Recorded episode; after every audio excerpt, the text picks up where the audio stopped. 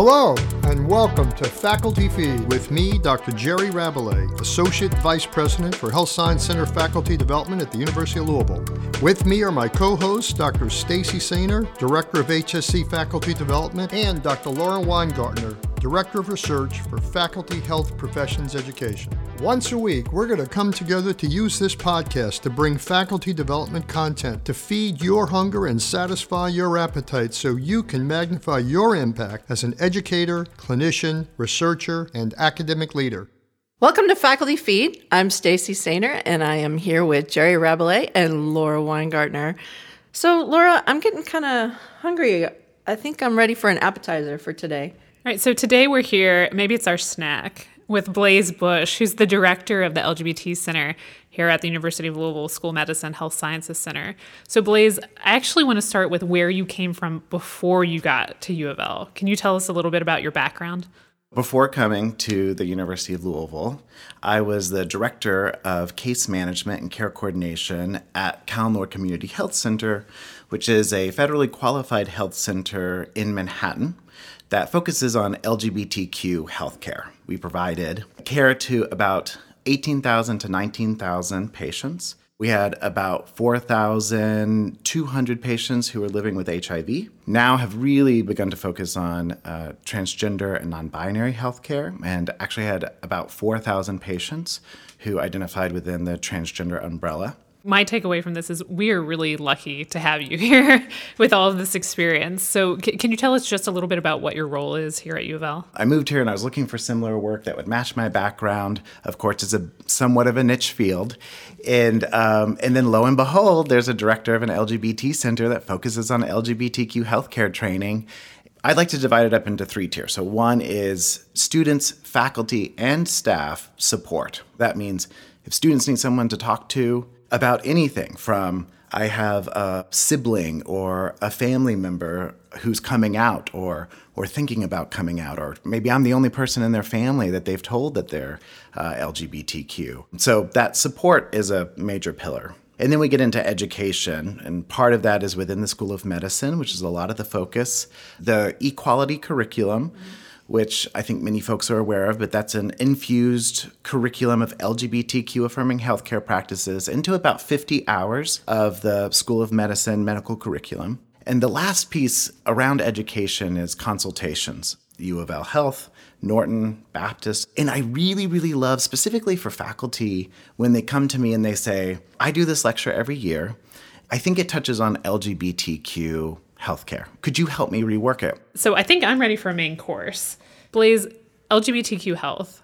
What do faculty on HSC need to know? This has become more prominent recently. And, and in fact, this is a gap with a lot of, of current faculty that haven't been trained and haven't really thought about this as a, as a topic. So, why are we talking about this now? I'm going to make just this blanket statement healthcare disparities, right? Yes. Loss of living for communities. When I first learned about healthcare disparities, it was around uh, populations in New York and learning that um, black men, specifically in uh, Flatbush, Brooklyn, lived about 15 years less as long as their white counterparts in other neighborhoods, specifically Manhattan and of course, we see similar rates yes. here in um, Louisville between specifically, again, black men and West Louisville. Right. That loss of life, right? 12 years of 15 years in New York, it's 12 years here in Louisville. That's 12 years of living, of being with family, of creating poetry or art or changing the world or creating history. LGBTQ healthcare is specifically about that same loss of life. Almost every major kind of health, chronic health condition that you can look at, um, where first LGBTQ folks have a disparity. Black, Indigenous, people of color, LGBTQ folks then have a larger disparity. And then specifically transgender um, and again, of any uh, really race or or um, nationality, um, sees an even deeper decline when we get to health disparities. I was just going to say, I would love to hear more about the Affirming Care series because it used to be that it was it called a certificate or something like that. formerly known as formerly right. known as. I would love to hear because you know what, I haven't I have not participated in. Uh, It's time. it, it, it must be time. It is time. I, I love to learn new things, so I, I'm ready. So tell me all about it. So the LGBTQ plus affirming healthcare series is a series of live talks and sessions that we put on every year that's wrapped up in a certificate of completion that you can earn by the end of the series. To earn a certificate of completion within a given year, we usually run it from August until the end of March. Um, anybody can partake and complete four live session well sorry four modules and they can be either live or recorded we're getting up to just about 30 recorded sessions um, from you could go, go through the history of lgbtq healthcare at u of l so like from 2015 till now that people can watch on various topics really any kind of lgbtq healthcare topic that we could dream up and um, so you can either watch them or you can come to the new content that we do every year. So, for example, provider that I worked with in New York, Chance Krempasky, come in and um, his session was on thriving, not surviving, transgender healthcare now into the future. And, and I'll say too that it, it, the the sessions I, I've done the certificate a few times, and I have learned new things every time I do it because it's you know obviously you have this catalog now of 30 some um, 30 some sessions but these new sessions that you're bringing in people um, which your connections from Callen-Lorde I know are, are really helpful to to do that as well but there's new concepts that I learn every time I really encourage even people, faculty that are listening that have already done the series, consider coming back. Blaze and Laura, I'd like to explore something that I just heard within the past week.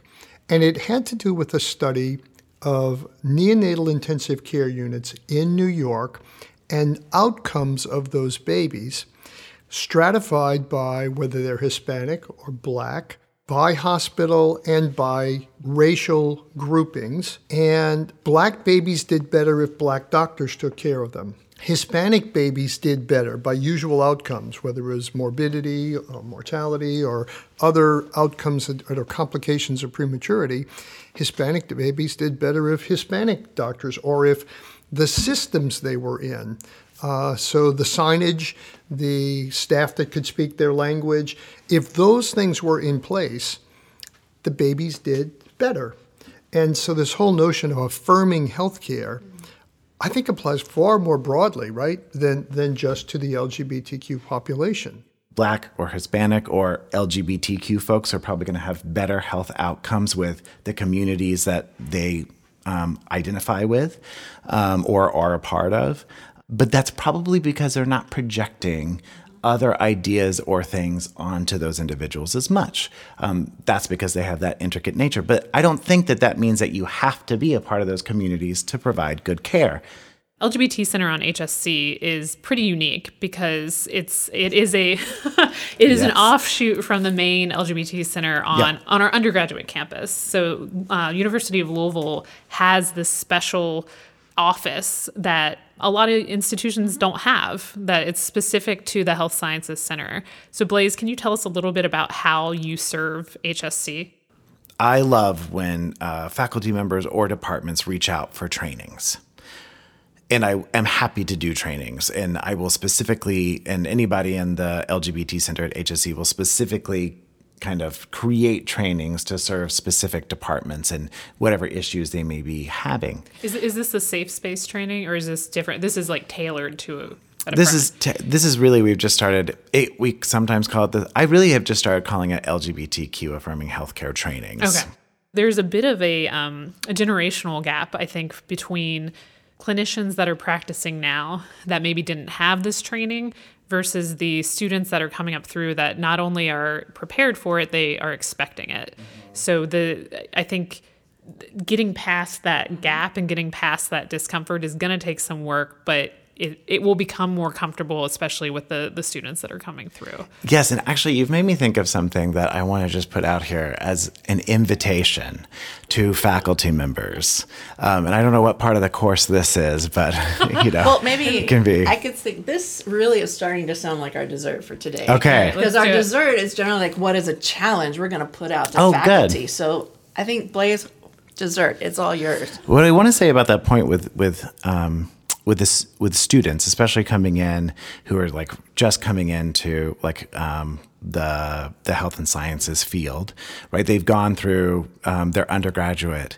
My invitation to faculty member is to uh, seek me out now. Mm. Do not wait, and I'll tell you what you would be waiting for. Every month, I get emails from students connected to faculty members saying, I was in this lecture and it really was upsetting for me. I'm not angry at the faculty member. I just, we all know that actually U of L is a leader in LGBTQ healthcare, and I was surprised and saddened that this is the way that this topic was talked about in this course.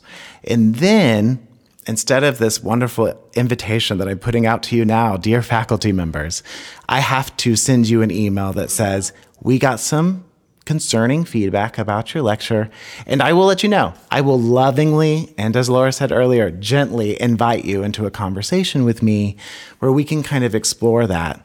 Um, uh, those topics, go through your slides. But oftentimes by that point, uh, students have kind of had a rupture in their learning environment.